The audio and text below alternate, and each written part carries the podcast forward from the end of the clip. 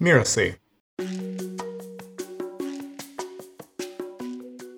I'm Heather Pearce Campbell, and you're listening to Making It. I run two businesses called Pearce Law PLLC and the legal website Warrior. Both businesses are dedicated to supporting world changing entrepreneurs. So, growing up, I wanted to be a six foot tall professional volleyball player. So, from the time I was a young kid, like even grade school, middle school, I would go with my parents to our local YMCA and I would play with the adults. And then I got myself onto like city league teams as a kid. And so I was doing a lot of playing even outside of school opportunities. My dad was an entrepreneur. My mom was a stay at home mom and especially with us six kids and being married to my dad. so she did have the biggest job. That said, she, you know, she was still very involved in doing books for my dad, handling everything, literally everything around home.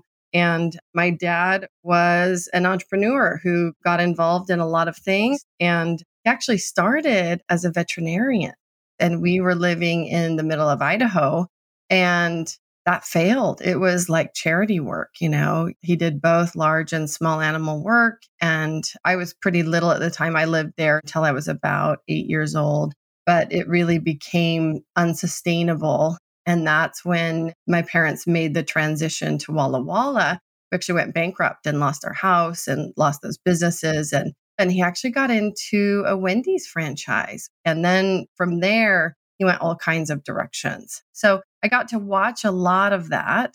I think as a kid, I wasn't always entirely aware of, you know, some of the deeper, harder conversations like around financial stuff. And so, you know, it's not that it was just all freedom and fun, but I think it definitely fit my dad's personality. He had a you know, a pretty big sense of adventure. I think he had a very strong drive. He came from an extremely, extremely poor background. And so he was one of these kids that was just very, very determined to do it differently.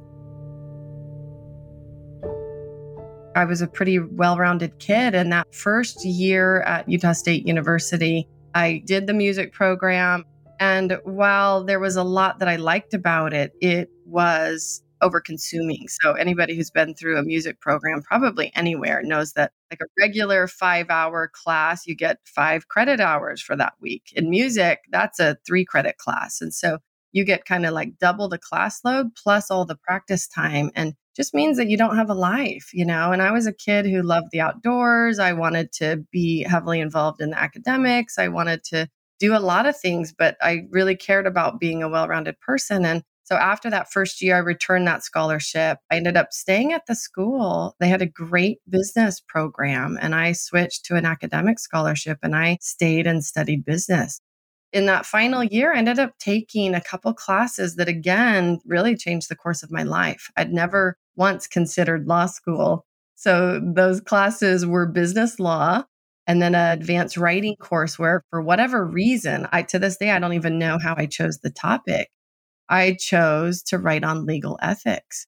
And so, what it meant is I had to go out into the community and interview attorneys and people that were very involved in the legal community and write a whole paper on legal ethics. And that is what launched me into the world of law.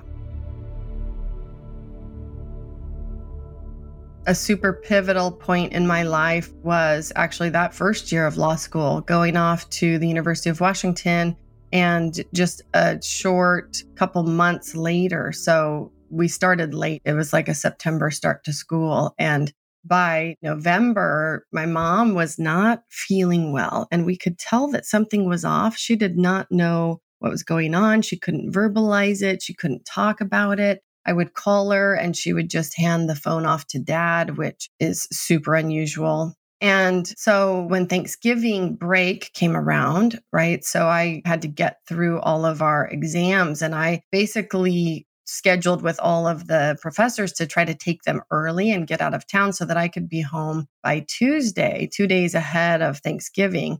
Class normally got out on Wednesday, and then basically you'd be traveling home the morning of Thanksgiving. But I got home a couple days early and life changed. I walked in the door. My mom gave me this huge hug. And I think looking back at life, you have those moments like life before that hug, life after that hug. That was one of those moments. I just knew something was deeply wrong and life was not going to be the same. She'd actually gone in for physical that day, passed in flying colors, which I'm not sure how that happened. Two days later, she ended up on Thanksgiving Day in the afternoon, right before our meal, having a grand mal seizure and ending up in the ER. And they found a tumor the size of a golf ball right in the center of her brain. So she ended up passing at the very start of my second year of law school.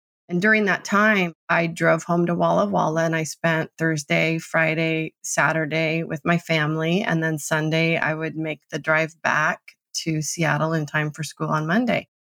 And so I crammed a year of law school into the first three days of every week. I didn't open a book or study for exams or do anything during that family time.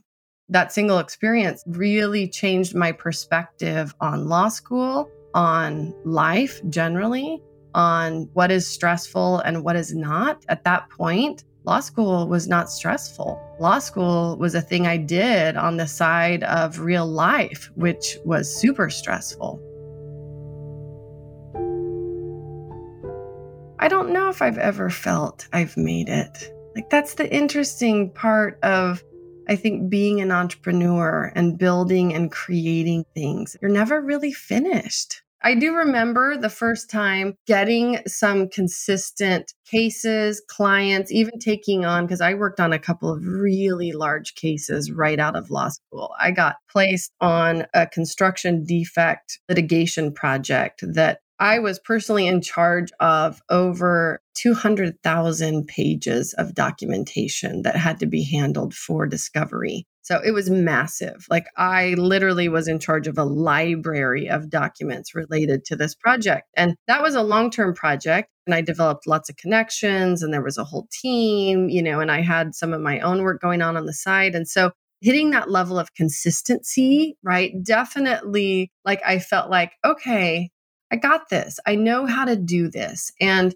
I think the making it for me was realizing I've got the skills that if I need to turn around and do this again, I can do it. And so that was one of the early moments of feeling like I'd made it.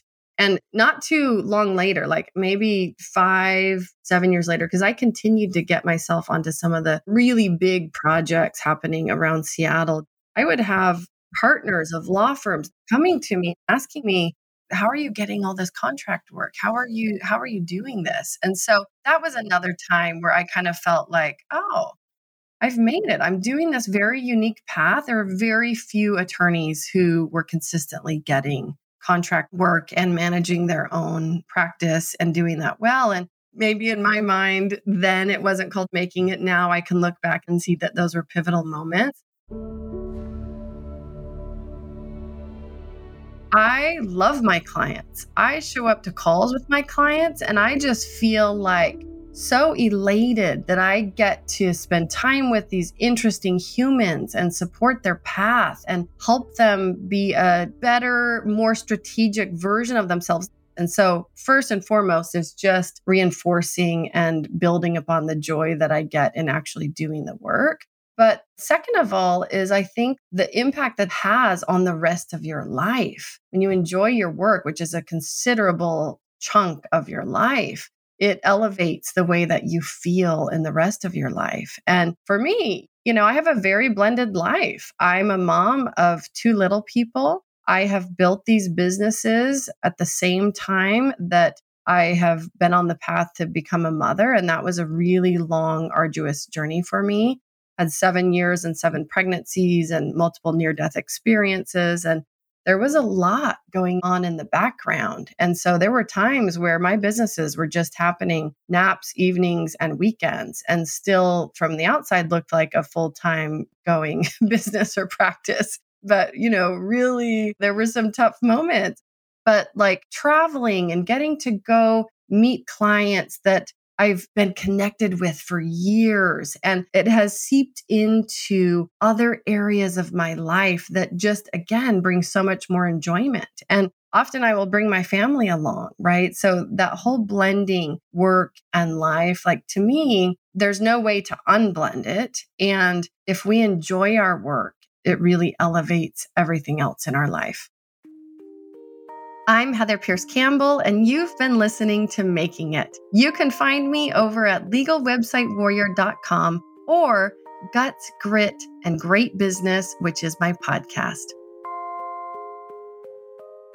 Making It is part of the Mirasee FM podcast network, which also includes such shows as Course Lab and Once Upon a Business. This episode of Making It was produced by Danny Bermont and Jeff Govertson. Cynthia Lamb is supervising producer. Danny Iny, that's me, is executive producer.